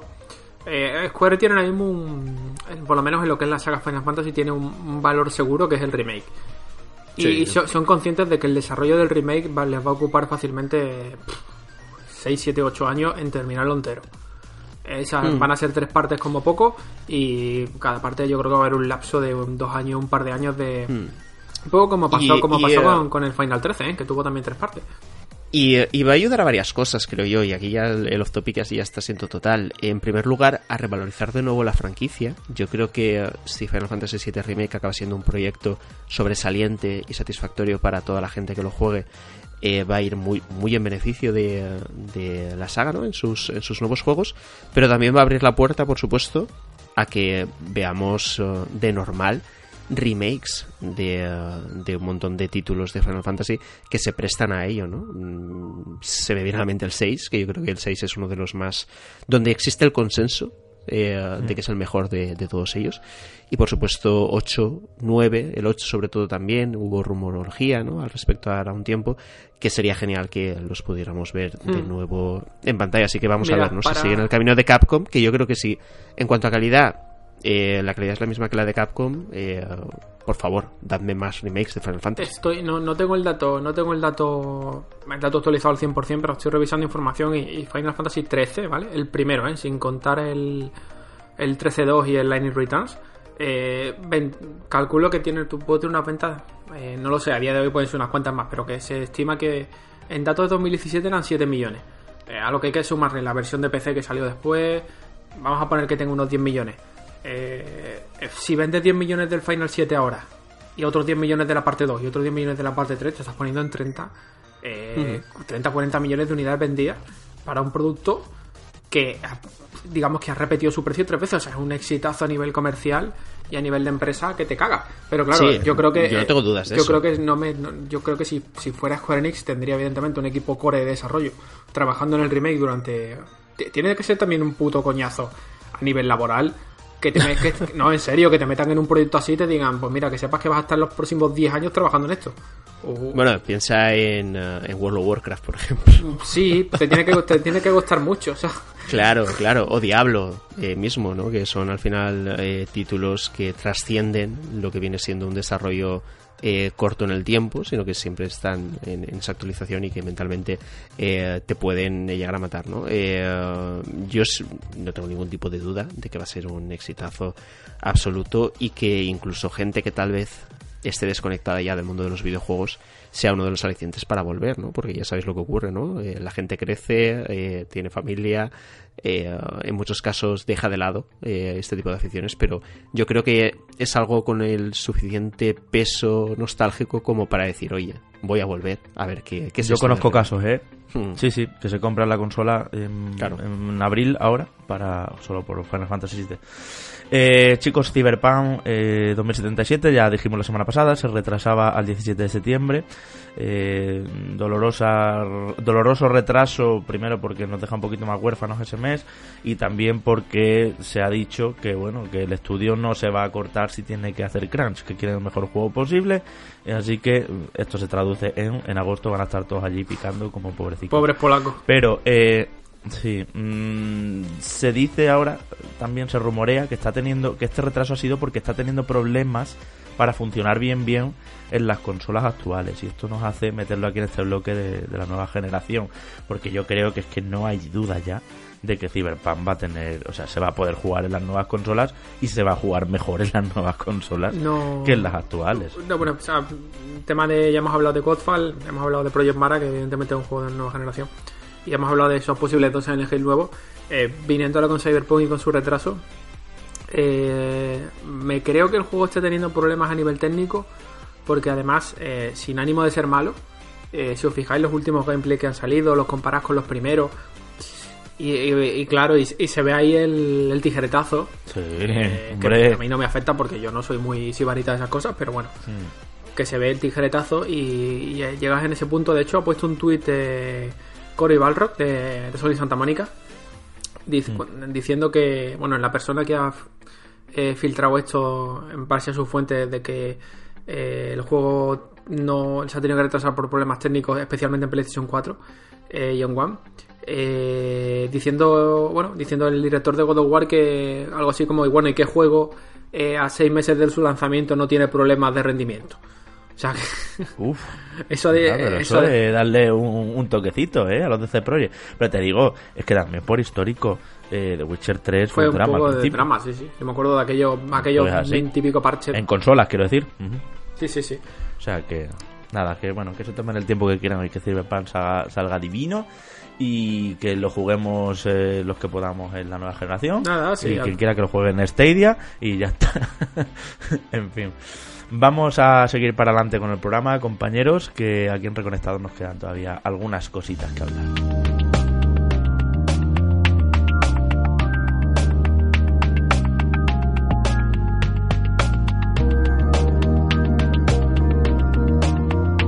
Tenemos, eh, recuperamos la sección de oyentes, tenemos dos esta semana que me han gustado bastante y que lanzan preguntas. El primero de ellos, eh, ya sabéis, aquí abajo en la cajita de comentarios de iVoox, de YouTube, de donde nos estéis escuchando, incluso con reseñas de iTunes, son muy bienvenidas, por supuesto. Es de Rubén Jesús Soler, que nos dice: gran programa, chicos, Dios, os necesitaba ya en el coche. Sobre Microsoft versus Sony, quiero comentar que se afirma con mucha ligereza que ya no compite con exclusivos Microsoft, aunque salgan en P C, solo con servicios, y más tras la compra de tantos estudios y juegos por anunciar. No se sabe nada del nuevo Giga Studio, el rumoreado R P G de Playgrounds, por ejemplo, ¿no? Nos dice: falta mucho por ver y muchos rumores por descartar, pero yo creo que Phil Spencer, pese a su ya no tenemos generaciones, sí va a seguir plantando cara de una manera más tradicional eh, que la One de Don Matrix. Un saludo. Bueno, cuando hablamos de, del tema de exclusividades, y de hecho al principio del programa lo hemos comentado, mmm, creo que lo asociamos sobre todo al hecho de tener eh, unos títulos concretos en una máquina determinada, eh, donde no hay manera de jugarlos, ¿no?, si no es teniendo ese hardware en concreto. Y en ese sentido, tanto PlayStation como Nintendo eh, se desmarcan de Microsoft, porque al final tienes que ir a morir a sus propios dispositivos. Eh, en el caso de, de Microsoft, hace mucho, mucho tiempo que los mismos, casi todos los títulos que tienes en su, en su consola o en sus consolas los puedes encontrar también en P C, ¿no? Entonces, en ese punto en concreto, hablamos de la exclusividad, ¿no?, de que al final, si puedes jugar esos títulos en, en otra plataforma, eh, no es tan exclusivo, ¿no? Aunque sí que se asocian ciertos títulos, o esos ciertos títulos, a, a lo que es la consola de, de Microsoft. Yo no tengo duda que uh, vamos a seguir viendo juegos eh, para Xbox One y, y P C que van a ser uh, van a ser geniales y que desde luego van a hacer uh, también reconocible a la marca, ¿no? Eh, de la misma forma que asociamos ciertas franquicias y ciertos juegos a, a PlayStation o, o, o Xbox, ¿no? En este caso va a continuar pasando también en, uh, en Xbox, ¿no?, aunque las cosas estén ahora mismo así. Es que la semana pasada, sin duda, eh, yo reconozco que era uno de los que apoyaba más o, o la teoría de que Xbox se baja del carro tradicional de la competición, los exclusivos, eh, la consola antigua que tenías hoy ya no te sirve porque todo sale para la nueva. Sin duda cambia la filosofía de marca y van a muerte con el Game Pass y todo eso. Pero yo tam- sí que estoy con Rubén, eh, con Rubén Jesús, que, que va... que en parte tampoco se puede decir eso tan a lo bestia, tan al límite, tan al máximo, porque sí van a tener ahí un puntito de guerra tradicional de consolas y de exclusivos y de, bueno, que sí que saldrán siempre en P C, pero serán exclusivos de Xbox. O sea, juegos que no pueda jugar en una PlayStation, como Halo Infinite, o por lo menos de momento, porque ¿quién nos iba a decir que vamos a jugar a Ori en Switch, ¿no? Eh, y yo creo que sí, que sí va a quedar ese, ese regusto todavía de, de cómo se hacen las competencia entre sí eh, en el formato tradicional. David Deno nos dice: hola chicos, como siempre un excelente trabajo. Me gustaría aprovechar el comentario que ha hecho Manu acerca de la escritura con, en PlayStation cuatro a través del mando. ¿No creéis que se le podría añadir una función al mando como los teléfonos móviles de hablar y que se escriba automáticamente lo que estás diciendo? Yo mismo, por ejemplo, hace años que no escribo a mano, sino que utilizo esta función y va de maravilla. Creo que no sería nada difícil de implementar en el nuevo mando. Chicos, hacéis un trabajo excelente, un abrazo. Y a colación de este comentario, compañeros, se está diciendo también que puede ser que el nuevo mando de PlayStation cinco tenga altavoz. O sea que efectivamente esta función del texto predictivo, en que tú vas hablando y eso va convirtiéndolo en palabras, podría estar perfectamente integrada. Ojalá, porque bueno, eh, altavoz, la semana Javi... pasada que...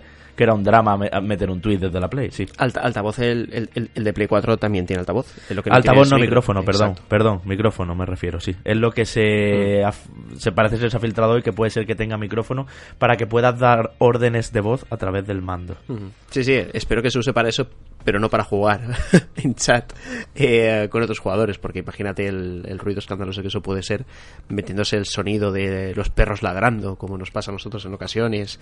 Eh, Perdona, te pasa la, a ti. La lavadora funciona. No, no, a, a ti también. A lo mí que pasa ya es que no como me ahora pasa. Has emigrado, como, ah, claro, claro, claro, como te has ido a otro país, pues ya eh, has abandonado los perretes. Vergüenza no, tienes ya que dar. Eso queda. Eh, oye, eso suena fatal, me has hecho daño en el corazón. Lo sé, lo sé. Pero eso, ¿no? Imaginaos jugando, yo qué sé, eh, a Borderlands sí, tres, no, por ejemplo, como estamos jugando nosotros. Si te deja y, la Play, claro. Uh, si, te, si, si te deja la N A T. O, o, si o a ti. Eh, no, al final nunca salimos. Bueno, eh, para que la gente entienda que estamos hablando, el otro día nos pusimos a jugar los tres a Borderlands tres, pero tenemos el puñetero problema de la N A T siempre, que sea yo. Yo no tengo tan claro que sea yo en, en el, en bueno, el caso del otro día, sí, Enrique sí. o Javi, que bueno, nos impide, pasa muchas veces. Mi única petición, el poder hablar a... o el unirnos espera, a grupos. Espera, por favor, demás. Amigos de Sony, os voy a hacer una petición. No quiero ocho K, quiero que quiten la N A S permanente. Lo único que necesito. Germen Hulst, que nos estás escuchando, Jim Ryan, apunta esto. La N A T. Apuntad, que ser un exacto, drama la apuntad en la mejora eh, a la hora de unir Eh, jugadores en, en los grupos de chat o en, la, los, en los propios grupos dentro de los juegos, porque no puede ser que cada vez que nosotros nos pongamos a jugar estemos media puta hora, y perdón por el taco, para poder empezar a hacerlo, porque eso es desesperante. Y ya cuando te pones a jugar ya casi casi es una decena. Bueno, pero pero pero Entonces... pero ya ya y ya digamos esto, pero di el truco que descubrimos para arreglarlo. Eso es. Soluciones. Sí, bueno, el, eh, tampoco es ningún truco, ni, ni mucho menos, pero bueno, al final lo que hacíamos era eh, irnos a la zona de red, eh, probar conexión, y de esa manera, de alguna forma, reinicias lo que es la, la conexión a internet del, de la consola, ¿no? Sin necesidad de apagarla ni, ni nada, y entonces en ese momento, o de reconfigurar. Entonces en ese momento enseguida, pues si tienes suerte, puede ser que la N A T sea la correcta para que la señorita consola le parezca bien que juguemos los tres a, a por... Si tienes suerte, dice.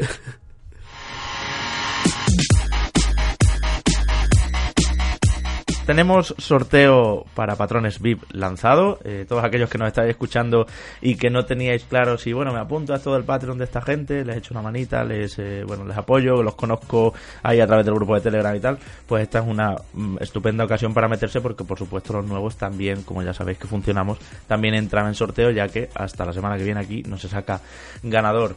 Eh, compañeros, nos hemos dejado ahí un poco en el tintero, a lo mejor alguien lo echa de menos, eh, Tokyo Mirage Sessions, eh, F E en Core, F E de Fire Emblem, y bueno, este lo he estado dando yo, y nada, dos palabras rapiditas un poco por si por si alguien dice, bueno, pero aquí no se va a hablar de, de este gran J R P G, no, dime. Dos palabras, juego de chino. Ah, no, que son tres palabras.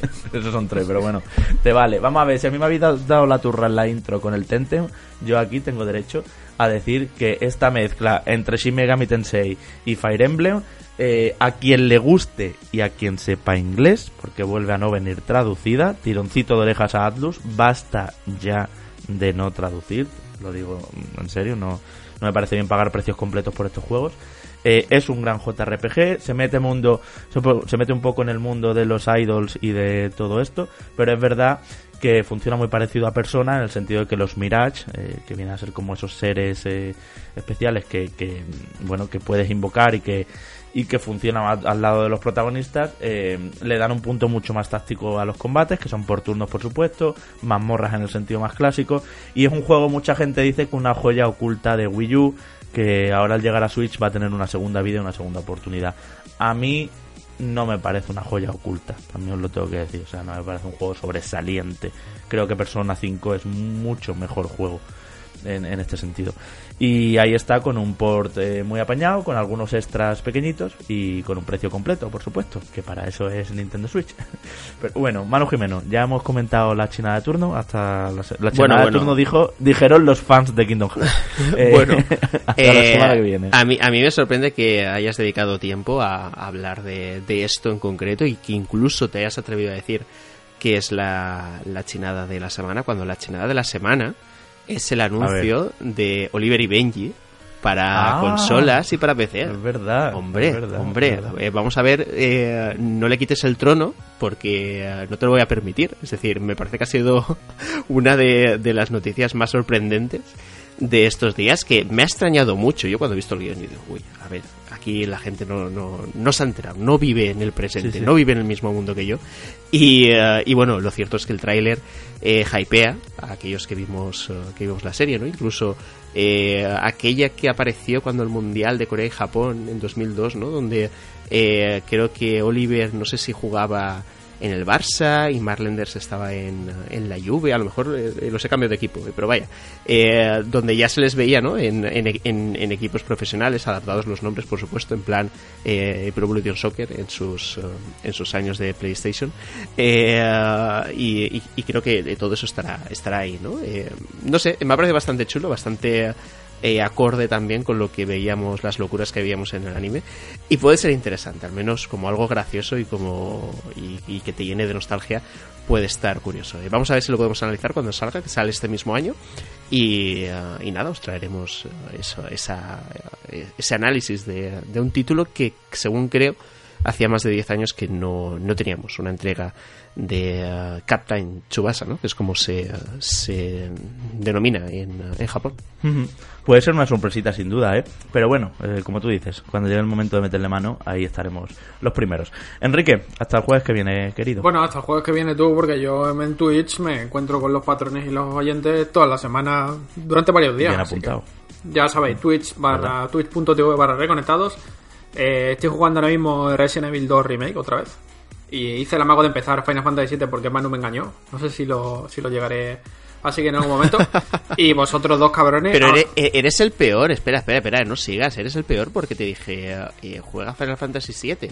Y así, eh, tanto los oyentes como yo mismo, sobre todo era cuestión mía, que no quería jugar, quería que jugaras tú para verte jugar. Qué cabrón. Y así eh, refrescar un poquito, un poquito la entrega. Eh, eh, total, que te pusiste a jugar y, y pasabas rápido los diálogos. Hombre, no, no quiero no, que pase. No, no, no, no, no quiero.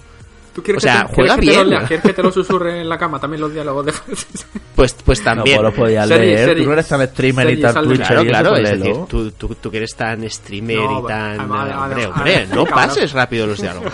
Además, nos lo, está, nos lo estamos pasando bien. Me está siendo una experiencia porque, a ver, todos sabéis que. Tanto Javi como yo, como hemos hecho directo porque hemos trabajado en revistas de, de videojuegos y tal. Pero esto, uh-huh. esto es otro rollo porque al final hacemos lo que nos sale del, de ahí. Y yo, por ejemplo, sí. estoy jugando a Resident Evil dos y no me acuerdo la mitad de las cosas y mola que me vaya diciendo el código de la alta taquilla es tal o, o vete para este sitio. De hecho, el otro día la liamos porque me se confundió uno de los... No recuerdo el nombre, pero se creía que estaba jugando con Leon B y me mandó a coger un objeto que ya lo había cogido en otro lado y casi me mata a míster X. O sea, que que, que guay, que está bien. Así que seguiré, seguiré, seguiré estos días.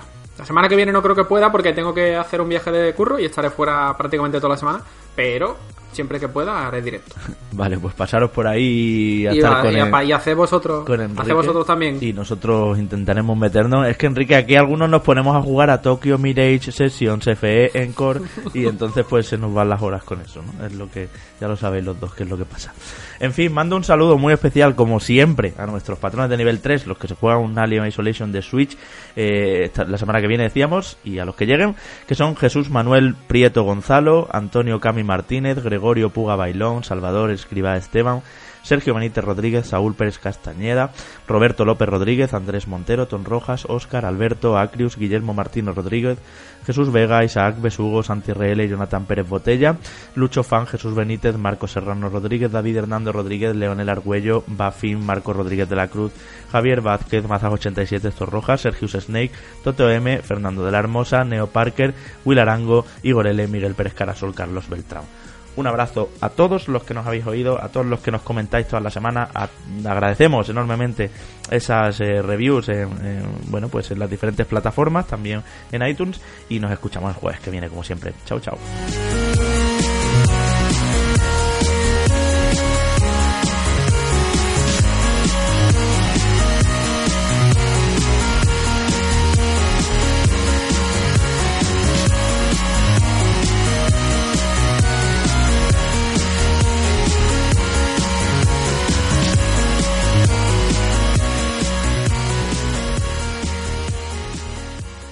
Como nuevo cliente de Western Union, puedes disfrutar de una tarifa de envío de cero dólares en tu primera transferencia internacional de dinero en línea. Envía dinero a los tuyos en casa de manera rápida, fácil y conveniente. Visita western union punto com o descarga nuestra app hoy mismo y tu primera tarifa de envío corre por nuestra cuenta. Aplican ganancias por cambio de moneda. No disponible para tarjetas de crédito y envíos a Cuba. Servicios proporcionados por Western Union Financial Services incorporated. N M L S nueve cero seis nueve ocho tres o Western Union International Services L L S N M L S nueve cero seis nueve ocho cinco.